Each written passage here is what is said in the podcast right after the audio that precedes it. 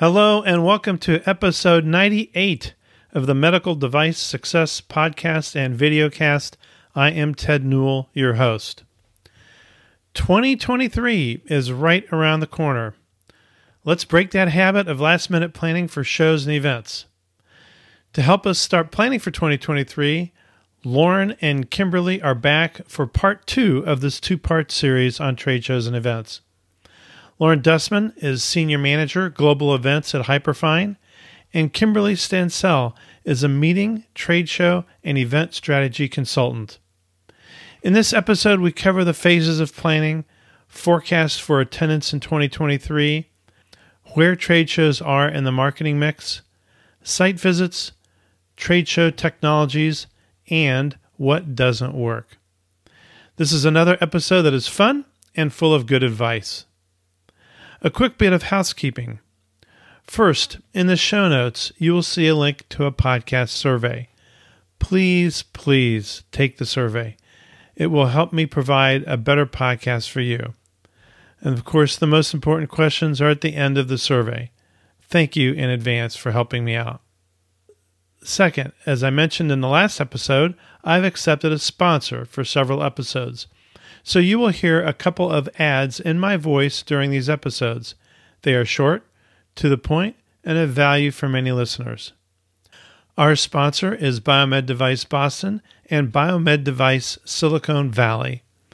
On behalf of my sponsor, let me ask Are you up to date? Up to date on all the medical technologies that could affect your career and your business? Supply chain, new materials, wearables, robotics, cybersecurity, OEM technologies, digital health and artificial intelligence, and of course, startup guidance. Think about it. You have been cooped up for two years due to the pandemic. What can you do? Consider attending Biomed Device Boston, taking place September 28th and 29th. It is a great place to network and learn from subject matter experts. Use the promo code MDS22 for a free expo pass at biomedboston.com. Again, that's capital M, capital D, capital S, 22 at biomedboston.com. As usual, check the show notes for links to Lauren and Kimberly, the survey, and Biomed Device Boston. And if you like this podcast, share it with a colleague via the share link on your podcast player of choice. Let's get together again with Lauren and Kimberly to help you optimize your 2023 trade shows and events.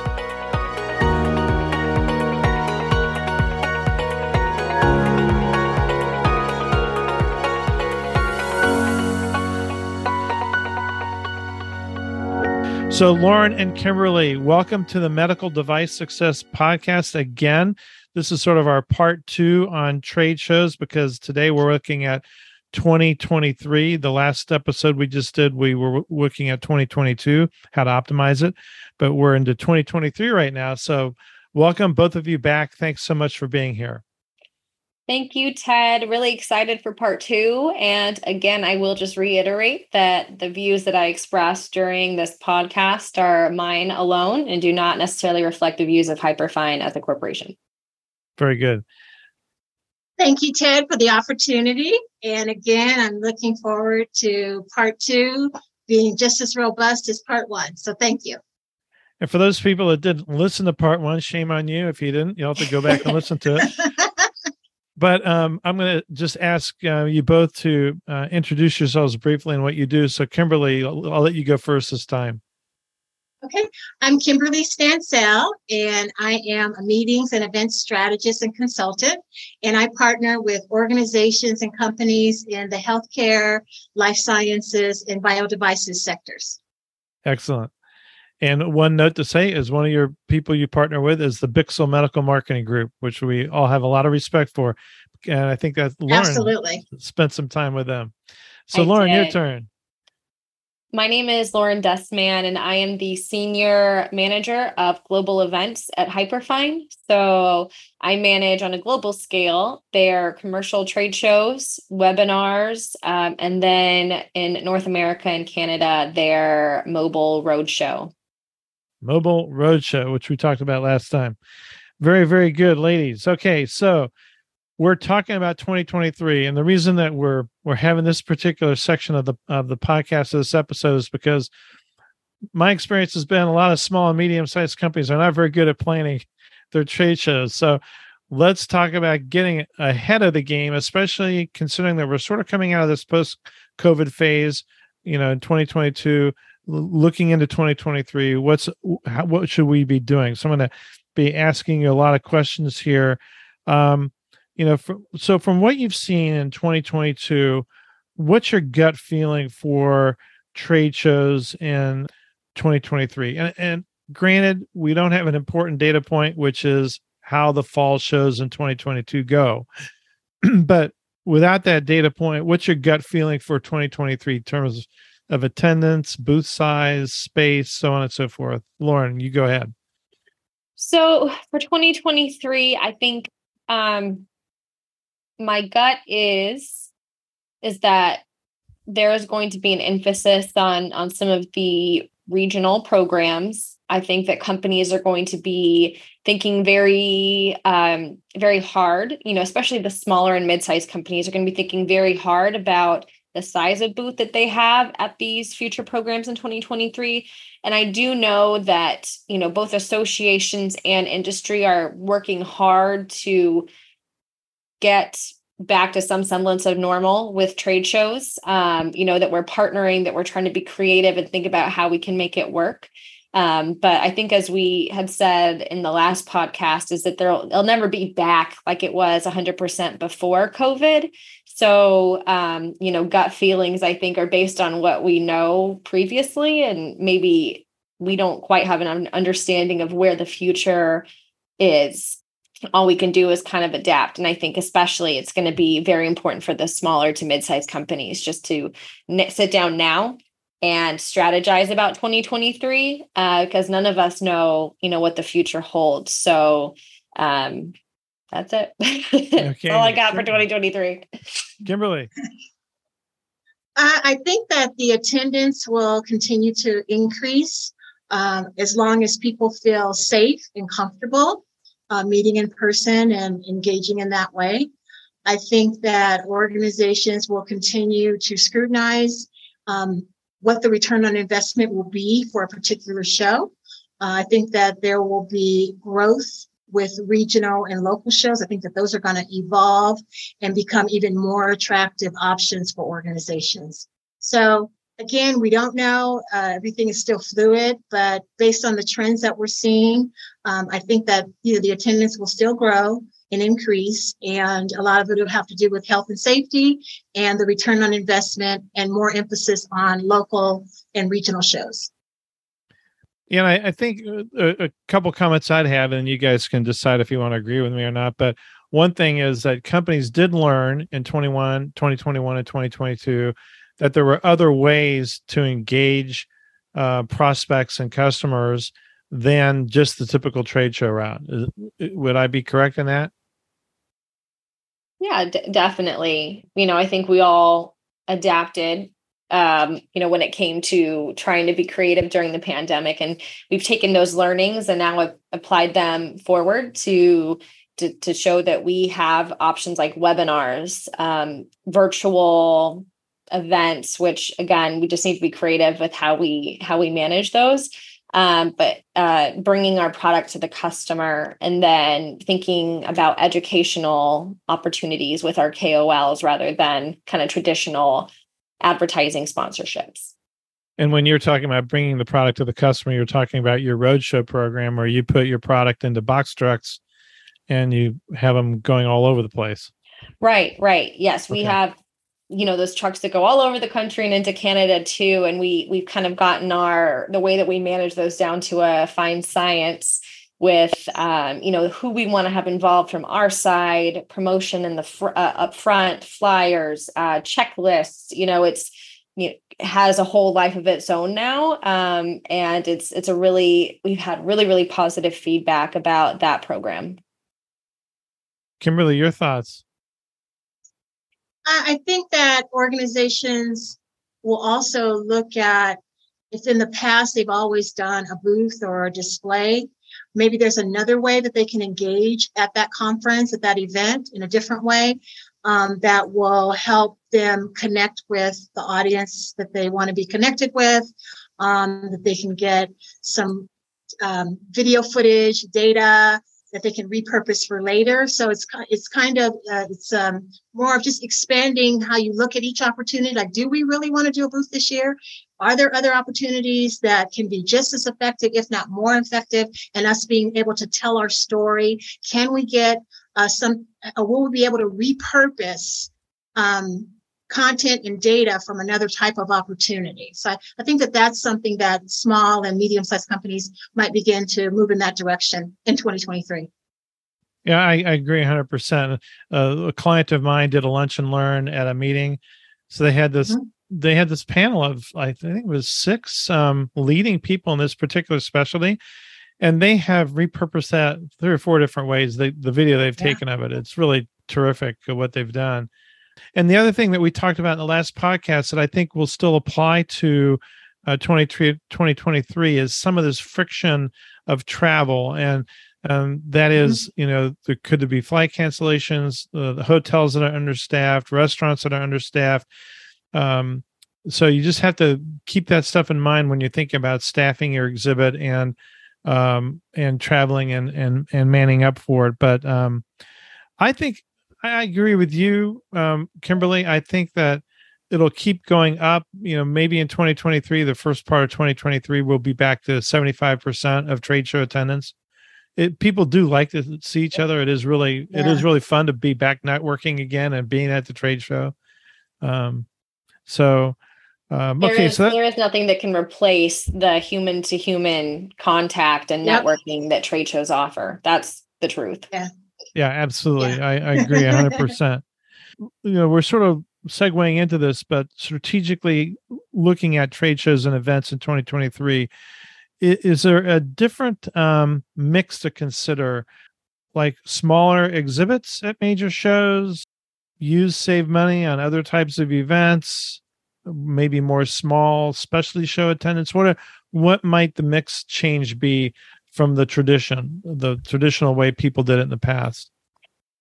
So I think something to be mindful of, and kind of what we had hinted at last week, was to sit down now and establish your show list for next year with your key internal stakeholders and also understand that just because you've always gone to a show doesn't mean that you always need to continue to go to a show. So this is where the ROI, the analytics, the being very strategic about when, where, who, and you know why for next year is going to be really important. So I would say, you know, make sure that you have cross-functional buy-in when it comes to your trade show plan for next year uh, make sure that you're being very communicative about the reality of the cost of drayage, material handling, shipping when we're thinking about next year.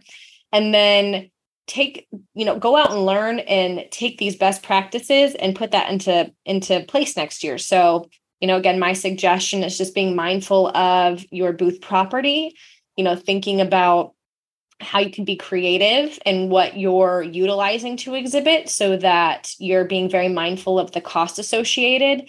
Um, I do know for some companies it's it's kind of tough to go from a large booth down to a smaller one. So think about you know the optics around that, and if you don't want to reduce your booth size, think about again how you can be creative with your larger booth size. I think we had talked about utilizing the smaller booth footprint in the larger space and having seating areas or you know having different stations.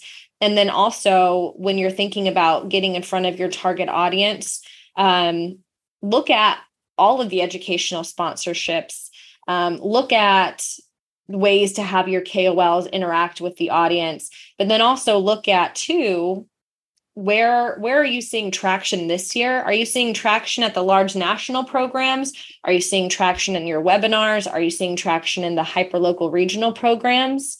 You know and and get that feedback from your colleagues from your team internally. Talk to your colleagues at other companies and see what's working for them and bring that to your stakeholders this year when you're planning next year because i don't think that there really is a silver bullet as much as we all would love one that is the right way to do things i you know i think that we're all learning and that's why podcasts like these and, and different forums are super important because we can take what the feedback is here and determine what's going to work best for our company and our strategy. What say you, Kimberly? Um, I would recommend meeting with the show's producers or operators from the show that just ended to get some behind the scenes intel from them. This is where relationships come into play. Um, if you've had a good working relationship with that planning team throughout the process, uh, they will be probably very open to having a meeting with with you, your co-planning team, or a key stakeholder, and find out like what really went on. What was you know how what was the outcome for company XYZ's lunch and learn. I've done that before to find out like how many people did they have, what what was their marketing plan before. All that type of intel is very important. And then find out what are they going to do different next year um, and why.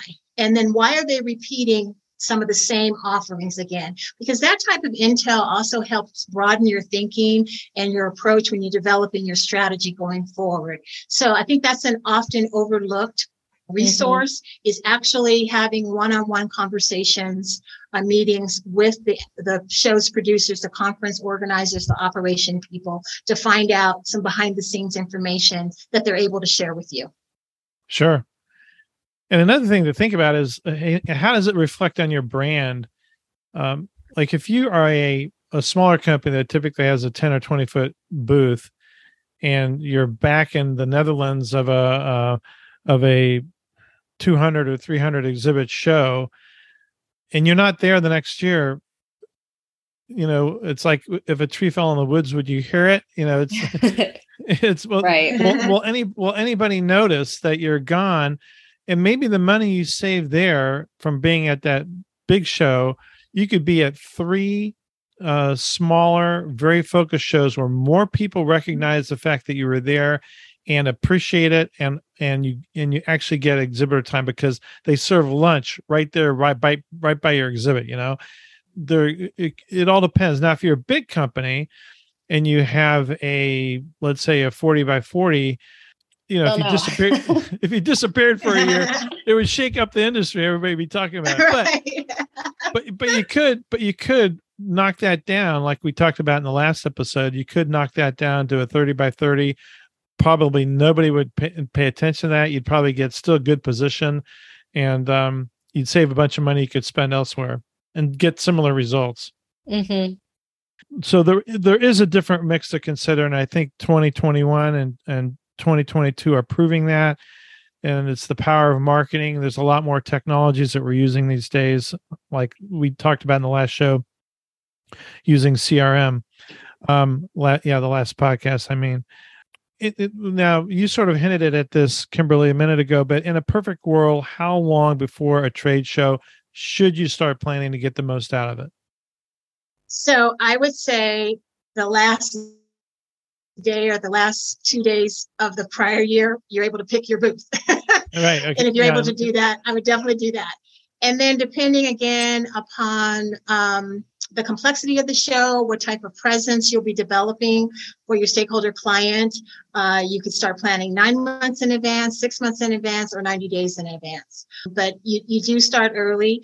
The other thing that will dictate your planning is having a debrief with the stakeholders that attended uh, to get their feedback on what worked, what didn't work. That's all very, very important information. And a lot of times uh, people are very vocal about giving you suggestions and ideas from the ground. So that's very helpful. So it's, it's anywhere from a year to 90 days. Um, but we, I'm sure Lauren has in her career, I pulled to, I pulled stuff together in three weeks. So, but that's not the ideal, but you know, uh, professionally speaking, it can be anywhere from 12 months as short as 90 days. Your thoughts, Lauren? And yeah. I'm going to inter- interrupt you, but especially if you're thinking outside the booth. if you're thinking outside the booth, yes. that takes that takes quite a bit more planning and quite a bit more stakeholders to make that happen because when you're thinking outside the booth um, you also have customers typically involved in those types of scenarios um, and outside vendors and third parties so um, really formulating i would say you need to do at least six months out kind of say hey just flagging this show here's some opportunities like let's let's kind of whittle this down and and determine what actually we want to do here and start to get our customers involved. I would say when we get to the you know the brass tacks of the show which is your housing block and booth and those types of things communications probably 90 days out um, is when you're going to have the mind share within the company to to start actually getting things in motion um, and then you're going to start to see people press in probably 60 days out. Uh, we can lay our plans as as as well as we can, as far out as we can, but we have to be realistic when you know our colleagues are going to be able to meet weekly to discuss a trade show or work on marketing or promotional collateral. So you know setting calendar invites really being on top of it will help us when we have a compressed timeline where we need to be you know churning out different things especially with you know thinking outside the booth. So 90 to 60 days is typically what i see in you know in reality. Okay. Yeah and, and the reason i bring that up is that my experience has been that if you um, the KOLs that you might be involved in, let's say you're a small to medium sized company, but you still have some mm-hmm. KOLs you're involved in, they're also involved with the big companies, the companies that take over mm-hmm. the art museum in the city for a big gala event, you know, one yes. of those nights. Mm-hmm. So you and and those KOLs are expected to be there. Maybe they're going to speak there. So you need to uh, and morning sessions uh, like breakfasts and stuff before the trade show starts. That you're going to try to have a breakfast and learn or a lunch and learn, whatever but you going back to kimberly's part, point earlier talking to the associations you need to know the rules mm-hmm. um, and then when it comes to your kols you may need to book them up to six months early to get them available for a breakfast or a lunch or um, a cocktail hour or something that you're squeezing in between the big boys that are dominating the evenings with their events so that that's some advice that I would give people, especially when it comes to scheduling KOLs and uh, and or if they're doing a presentation at your exhibit, you want these people mm-hmm. early. And I um, think too, to kind of piggyback off of that, is make sure that your sales team and sales leadership knows quite a bit in advance, even if they're not attending the shows, where we're going to be, because it's never too mm-hmm. early, even if we don't have the pre reg list for your sales team to say, Hey, Dr. So and so, will you be at um, trade show X this year? Great. We're going to be there too. Let me write your name down and I'll make sure that I send you an email with, you know, a link to sign up for a booth demo, you know, when when it becomes available. So make sure that your sales team has the tools and the knowledge that they need to start generating excitement and awareness uh, for the shows you'll be attending. That's a great point is to get the people in the field to help drive people to mm-hmm. the exhibit not just say oh are you going doctor and i'm going doctor and that's yeah. and that's the most of the discussion it should be let's have you get by the booth when can i count on you to be at the booth and um, get something set up any any further thoughts on on that, Kimberly? No, I think those are all great. Okay. Um, so anyway, the big mistake I see a lot of small companies and mid-size is they don't start planning far enough in advance. Then when they want the people to speak at the booth or speak at a meeting or something, they're disappointed that they're not available. Um, there's a reason they're key opinion leaders. It's because other people, other people like them too. Um, okay, so you had you had mentioned this before kimberly you know it starts with a debrief of the previous show and that should be done mm-hmm. immediately and that's so true is to and even if even if you do a debriefing you don't look at it for three months at least it's all in raw in your head and you can pull that document up later right? Absolutely and you can uh, reference that feedback um, as you're evaluating other opportunities um, besides the booth you know what other opportunities are there for us as an organization uh, we talked about in our last conversation rather than a virtual exhibit look for a virtual marketplace. So, mm-hmm. you know, there's ideas feedback that uh, individuals share in that, that conversation, you can take that and you, you may have an idea to, to post some good information or a demo or a video, um, or at the very least, a link to your company's website uh, on that site. So definitely um, just be looking for other opportunities to besides just having a booth and generating traffic to the booth, what else can we do? Can we partner with a non exhibiting organization who's going to be at the show that has our target audience? Can we sponsor a dinner? Can we sponsor a reception? Can we uh, do something virtually? So just think more broadly about other opportunities um, in partnering and, and not necessarily with people who are showing up at the show the same way that you are. Yeah, absolutely.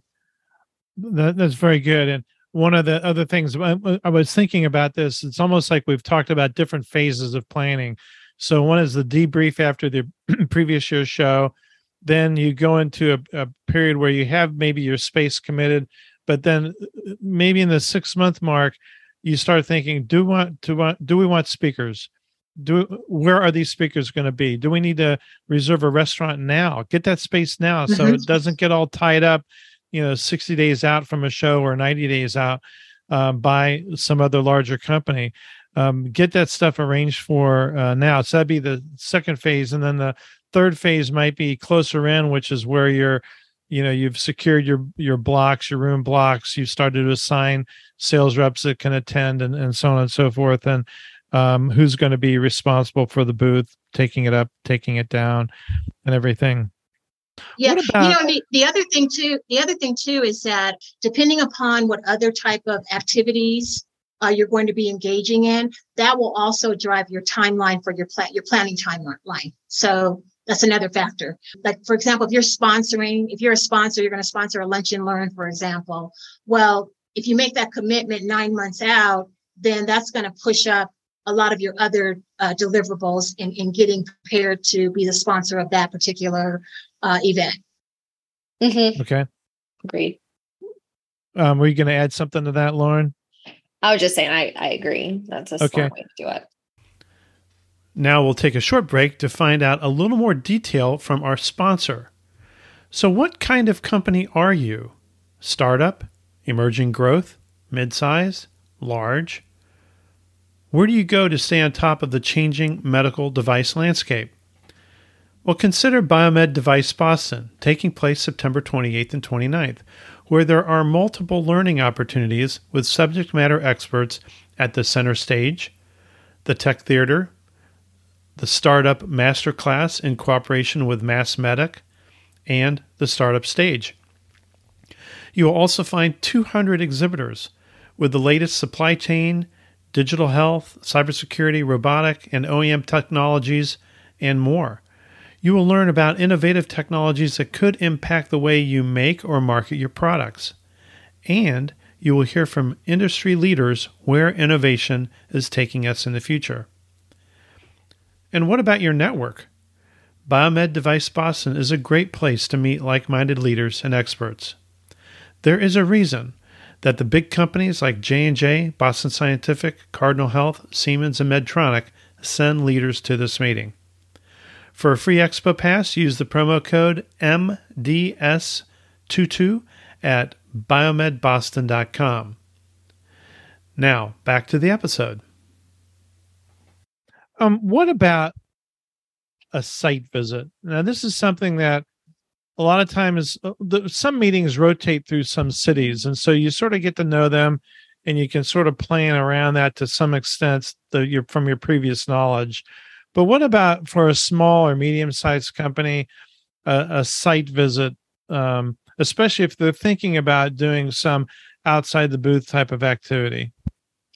So I personally think that site visits are very important with the outside of the booth activity. Um, you know, mm-hmm. I think that I stand for all event managers when I say I hate bad surprises or really any surprises on site. And so right. especially if they're if you're having a customer facing event, the last thing that you want is for you or your managers or your sales team to be surprised by the way that something's set up, not know how to get to the location. You know, so I, I do think in order to set yourself, your company, and your team up for success to have the best possible outcome for a customer facing program like that, you absolutely need to run through a site visit and you need to have a report out at the end of the site visit that you share with your teammates, your manager, mm-hmm. and that you keep for your own reference um, to make sure that the event is successful. And if it's, you know, across the country and you can't go, if you have a teammate that you trust enough that you think will do, you know, do their due diligence and you can give them a guide to follow, uh, in mm-hmm. order to complete that site visit, then that works too. Um, you know, I think I'm very type A personality. I want to be the one seeing and doing and taking notes and maybe noticing things that I would not have noticed or that somebody else would not have noticed if they went. Mm-hmm. But I also think we have to be mindful about the budget. So, but again, totally 100% necessary. You know, I, am thinking, I'm going to ask Kimberly for your opinion on that too. But I'm thinking about and Kimberly, you've been both of you have been to so many venues that you probably mm-hmm. anything that's coming up, at least know the trade show venue to some extent. But you look at a mm-hmm. place like um like San Diego's convention center. Mm-hmm. It is a mm-hmm. long convention center. What what hall are you in? Are you in hall A? If you're medium size or small medium, A and B, or are you in hall F? And that could really make a difference as to where you're going to pick a restaurant out because if you're yep. in Hall F and you're I forget those two big hotels over by Hall A. But do you really want people to walk that far, or should they just walk across the streets into that mm-hmm. that little uh, funky section of San Diego where there's plenty of restaurants? So the a site visit can make the difference. so, Kimberly, what what are your thoughts? Well, a couple things. I don't think San Diego appreciate what you just said about those restaurants. What is San that? Diego tourism, they'd be like, the gaslight gas district. yeah, the gaslight district. Gaslight. Gas, gas district. Okay. Gaslamp. Gaslamp. Gaslamp. Thank lamp. You. yeah. And I I know the San Diego uh, the convention center and the surrounding area really well. But I too am a big fan of site visits. If you can't, however, make a site visit uh, during the beginning of the pandemic and some of the more difficult times of the pandemic, a lot of venues created these wonderful virtual tours and they were quite impressive, very thorough, and it gave you a good idea of what the venue looked like. Um, so if you don't have the budget to go, or if you don't have the budget to contract another professional locally to do the legwork for you, definitely consider a, a virtual site visit. The other thing is that um, if you are, if, if this isn't tied into um, a major conference. So let's say San Diego, for example. Sometimes you can arrange with the conference producers to be connected with the convention center staff or CVB, and mm-hmm. they will give you a tour while you're there. I've done that before. I've done that before in Hawaii. We were having with a client I was working with years ago, and we were having a number of ancillary major uh, offsite events. And we had to be able to go in and look at that convention center. And I had met the the representatives from the Hawaii CVB at WEC that year Lauren. And they, I called them and I said, Hey, I'm coming. Can you help me? And they're like, Absolutely. So taking again, that goes back. To, I'm really big on relationships and partnerships yep. and working with people and remembering people because they will afford you professional courtesies when you need it the most. The other thing about the hotels I'd like to add is, in using San Diego as an example, when you're meeting with the stakeholders in a show, they list all the preferred hotels. Do find out where the group would like to stay or get feedback from people in the know that are part of the planning um, so that you are you are selecting the hotel or you make an attempt to place them at a hotel that they prefer. So in san diego i don't mind being at the hilton bayfront on the other end right across from petco but i booked a group down there and they were really unhappy they wanted to be like right across the street from the main entrance. Because San Diego, the weather generally, because uh, I'm based in Los Angeles, California, so the weather in San Diego is generally mild and, and, and nice. They did that's not where they wanted to be. And so I got I learned that lesson. It's like, oh, okay. I've booked so many groups there and they've loved it down there. And I've booked a lot of people on the other end at the Wardman. They loved it down there. But you've got to really be um, sensitive to who you're working with because those little nuances like that, it just that's that's an unforced error, if you will. And then the sure. last thing I would add is if you are um, unfamiliar with the venue, but you have other planners in your organization, on the planning team, or in your network who've done meetings there, call them up. Hey, I have a group. We want to do something here. What was your experience? And that's some of the best intel you will get. That's that's almost better than a site visit because people will tell you real life stories, who they worked with, what the response was, and um, that can be very, very value, uh, very valuable, and really help you set your group up for a successful outing. That's that's a great great uh, point there. Um, another point I'd make about a site visit is that if you think about um, even a company, let's say, has a 20 foot inline booth, but they do plan on doing something outside the box, like maybe one or two events maybe a users group meeting uh, that where users invite a friend to come along which helps you know market the product and or a meeting oriented toward prospects. You know so five people a 20 foot booth maybe four or five nights in a hotel the flights the the, uh, the investment they're going to make in being there to begin with is going to be probably somewhere in the neighborhood of $30,000 $35,000 by the time it's all said and done am, am, am I close Lauren you you're looking at me like at a, least, at least. Okay, at least. Lauren's looking at me. For listeners, Lauren's looking at me like I'm crazy. But let's say it's no. let's say it's let's say it's thirty thirty five thousand dollars.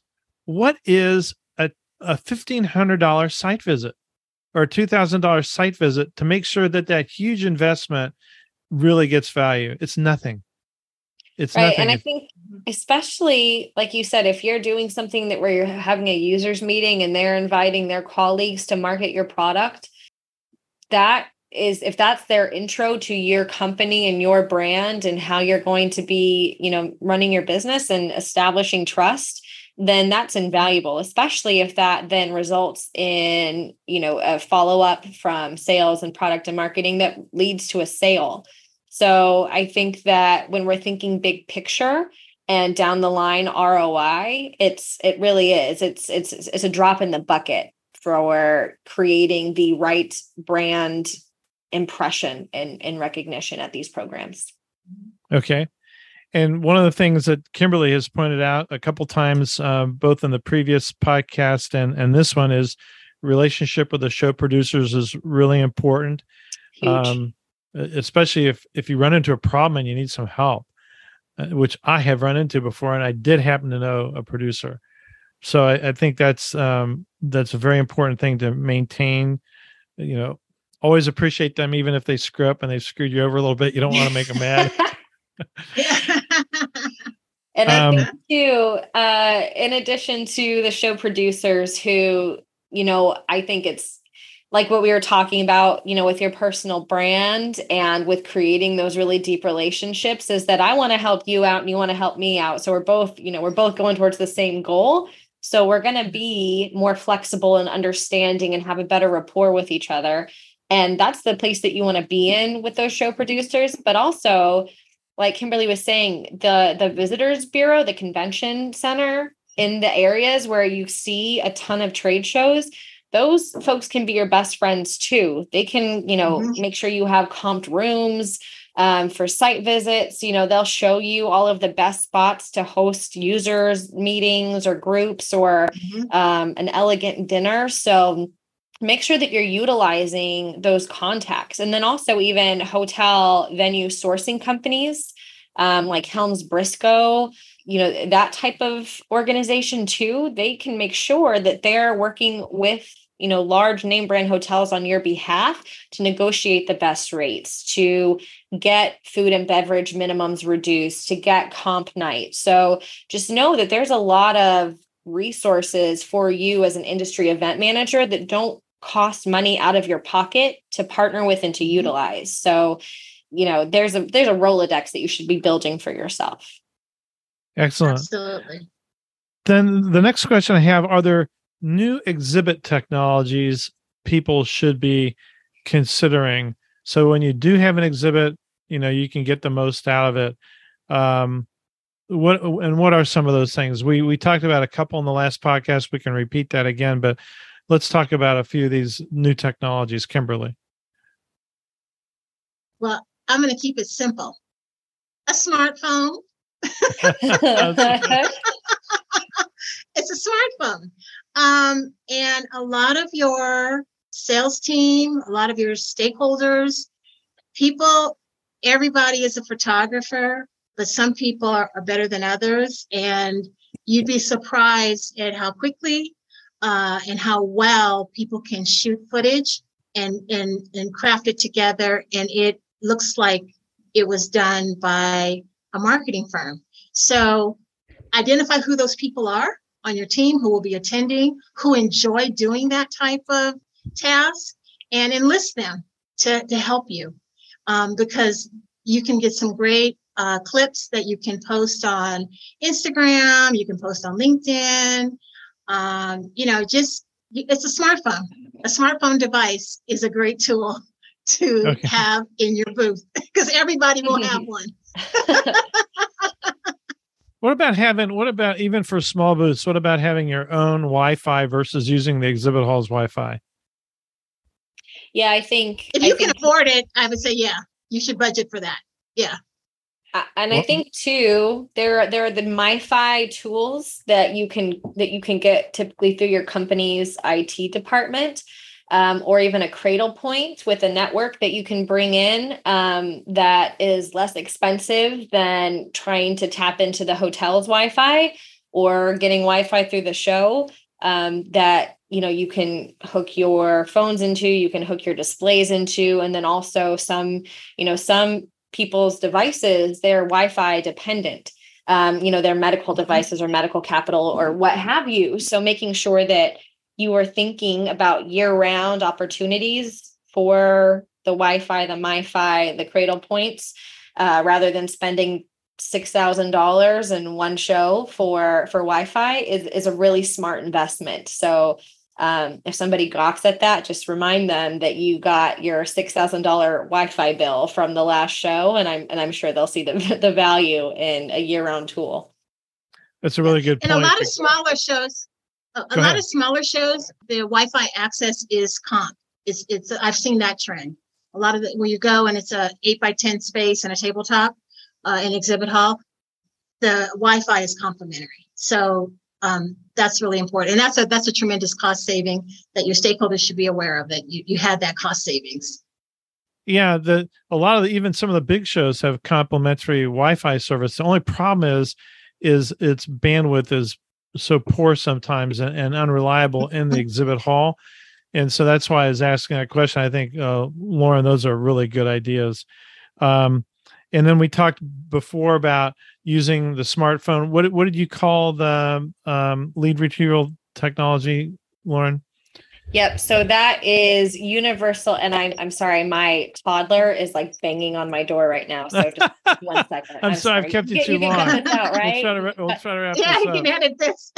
um, so I think my husband just retrieved him. Oh, okay. so um, so it's universal lead retrieval, and so basically, it's you, you can go on any smartphone. If you have an iPad in the booth, you can put it on kiosk mode for some, and it's just it's an app that everybody can use on their you know their cellular their their smartphone. It doesn't they don't need Wi-Fi, and it automatically can you know you'll have the same set of questions, you'll have the same criteria at every single show. You won't be fumbling with, you know, a different uh, device, a different for uh, technology every show. And those can be integrated into your CRM. It can be integrated into your HubSpot or Eloqua, whatever you use for post show follow up. Um, and it can really make a big difference and help you as an event manager and as a marketer show the ROI for programs in real time. Um, because I think one thing that we all kind of feel the pain of as um, exhibitors, marketers, sales folks is that waiting for leads from these programs, you know, everyone wants them now. We want to follow up now. We want to strike while it's hot. Um, and having a universal lead retrieval will enable us to do that and empower us to do that. Um, and then finally, one, one other thing that that I've seen is that if you have just because you have a small booth doesn't mean that you can't have an exciting booth. Um, I've mm-hmm. had a colleague who has gone to these really large programs, but they have a 10 by 10 booth, but they use um, a holographic dynamic image in their booth that's really eye catching and draws attention. And they have medical equipment in the booth and um, a large screen and they can they do physician discussions right there in their booth. And um, you know you're not paying 20 30 thousand dollars for a booth space. You're able to spend some of those funds on a very smart small footprint um, that is still very dynamic. It's tech forward and it's eye catching when you say hologram tell tell us more about that. So, so absolutely. So it's uh, the exhibit house that I work with, and one of their other clients, um, who again is a great friend of mine, they have fans that are mounted. So you can see my hands kind of with my background here. They're mounted to the top of the booth, and these fans they spin very quickly and they project an image that is dynamic and it moves and it has like puffs of smoke. And i mean it looks like something that you would see in like a, a vegas production uh, but it's in their 10 by 10 booth and it showcases their technology and their colors and it's just so neat. And so that's why having a partner in an exhibit house that is forward thinking and wants the latest technology, you know, th- they'll bring those kinds of opportunities to you. So again, it's it's you think about the cost, the production to to create the art for that, but then that's something that they can use at every single trade show regardless of the size if they have 10 feet of space they can have that hologram and that's I mean, that's smart. That's a good upfront investment that's going to make a big difference in a small space. Okay. Your thoughts, Kimberly? To new new technologies to consider. Is it just the smartphone? I said I'm gonna keep it simple. I'm over here talking about holograms and Vegas shows. All right, no, that hologram, yeah, that, that, that's good. I can't top that. one, of the, one of the things I was going to mention, which we mentioned in the past, was uh, it goes to universal lead retrieval, which is sort of tied into what Lauren was just talking about. Was um, I was at a small show where we used a QR code that our marketing person created mm-hmm. that we could that we could shoot with our smartphone camera, and instantly a lead form came up, and that so that became our universal device, and it was linked. It was created by HubSpot, so it went right into our mm-hmm. CRM. That's so, great yeah so people could immediately you know begin following up on uh, leads what doesn't work in exhibits that you think that people still cling to is there anything that doesn't work that's a great question it I think, is. I think that probably having you know hundreds and hundreds of paper copies of mm-hmm. literature mm-hmm. doesn't quite work anymore. You know, okay. one thing that we've done that we've seen success in is having a booth copy of literature, but also being mindful of our of our carbon footprint at these programs and having mm-hmm. a QR code that then leads to a tailored website or a landing page that we've created that includes literature and videos and and um, you know product information that is very impactful or meaningful to that specific audience. Um, so they're not having to wade through our entire website. It's you know thank you trade show attendees from X trade show, add your name and your email here to access all of our trade show content. Um, and so we've seen not only are you, you know, you're not sending hundreds and hundreds of printed copies that people are going to throw away, but you're also able to gate the information, see where people are clicking, see what interests folks, and then take the people who log into that and put them into your CRM as as lead follow up and you can say hey I see that you logged into our you know our splash page for this trade show. Did you find that impactful? What can we do for next steps uh, good idea your thoughts on what doesn't work Kimberly anything that's not appropriate for your target audience and by that I mean um, be real mindful of the tchotchkes that you give away. Are people really into tchotchkes at this particular show? And, um, you know, think that through. And um, the type of engagement that you have in the booth, is it something that will catch someone's attention that they want to spend a few minutes with you chatting?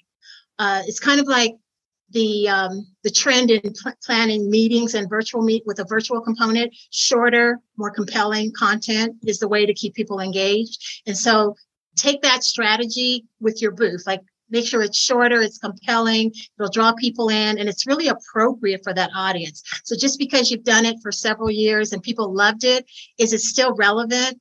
Um, mm-hmm. Because you don't want to be shipping these items back and forth. We need to all be mindful of our carbon footprint. Um, and I agree with Lauren about the, you know, lots of handouts and things. Uh, the QR code is great. Videos that are eye, catching, your, your, your, your graphic designs, you know, not a lot of verbiage where people have to stop and read a lot of lines. So anything that's just not appropriate or relevant for the audience that will be attending that particular show and for this time, the time that we're in. Right. Yeah, that's very good. And you mentioned videos. Um, one thing that I know people really hate is to go to a trade show and to try to organize like a 40, 50 inch screen talking about expensive, it just costs an arm and a leg. But one thing that I've seen done lately by a couple um, very creative people is you can buy these arms, like from Ergotron, for example, like these computer arms where people have two or three screens on the desk and they have these arms that are holding the screens. Some of those arms extend quite a bit vertically. And so you could buy one of these arms, you attach it to the six foot draped table that you have at your booth if you're a small company. And there's a VESA mount on that arm, and you can mount a 30 plus inch screen on that, and it'll hold it. The screens are really light, and it's cheaper to buy a screen in town and give it to somebody for free than it is to rent it.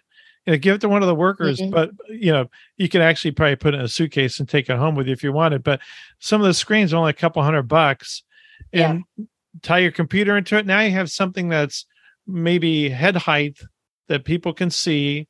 It's okay, it's not a 50 inch screen, but it's still something for a small exhibit that gets attention, that does some communication, and doesn't cost you, you know, three or four thousand dollars.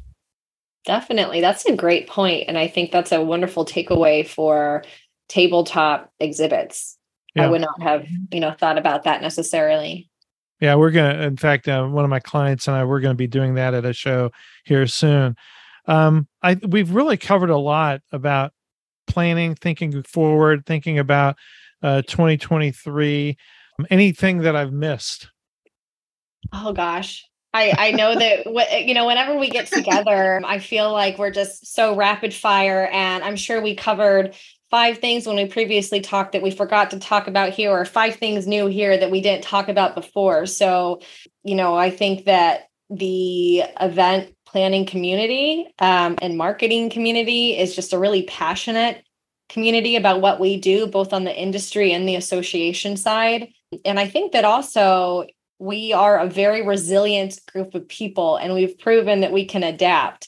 And so you know just continuing to foster that attitude of growth and adaptation and you know sharing with your stakeholders whether they're internal or clients you know that we are kind of in a a new age of events and to to to kind of go along this ride with us and know that we're learning and we're adapting and we're we're taking new things and we're putting them into practice i think is important. So um, there's a lot of really great communities for for you know medical professionals ted yours being one of them. So i would just encourage anybody who's listening to this podcast to get involved to never stop learning and to you know to reach out because you know kimberly being in my network teddy being in my network you guys are great resources and i feel like i'm you know constantly bouncing ideas off of folks and learning things that i would have never thought of before so there is even things from planning this podcast and talking with you guys over the last couple of weeks that I'm going to take back to um, to my company and and pitch these ideas because you know I certainly would not have come up with them. So thank you for the opportunity. Oh, you're welcome. What do you think, Kimberly? Have we missed anything? I or? think I think it's just important for the listeners who are planning uh, trade shows and events and their organization's presence is to be fearless and um, be fearless and be open to where we are and the lessons that we've learned. Um, stay connected to good people, good resources, good organizations. Stay informed, keep learning, continue to educate yourself, reach out to others who maybe engaged in something that you're, you're not engaged in, but maybe in the future. And then just stay encouraged. Um, the industry will come back. Um, but I don't know what that's going to look like. And I think that we're setting ourselves up for disappointment if we're looking for a pre pandemic, because I think that the pandemic, really a global pandemic, really eradicated the normal. So we all have to stay fearless and be open to where we are now and how we can adopt and have productive and fruitful relationships and, and produce really good events and trade shows. And so that that's what I would like to just stress to the listeners today. Thank you very much. The, and the last thing I would stress is, and we've we've hinted at it in some of the things we've talked about, is make sure you have strategies to drive people to the exhibit with your marketing people and with your field salespeople, which we did we did hint at earlier. Lauren, Kimberly, thank you very much for um, going through these two episodes with me. We've shared a lot of information, and I think the listeners will benefit from it. Thank you for having thank me. You.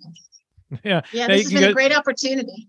Yes, and that Lauren, you can go take care of that toddler. Oh my gosh, like, Holograms.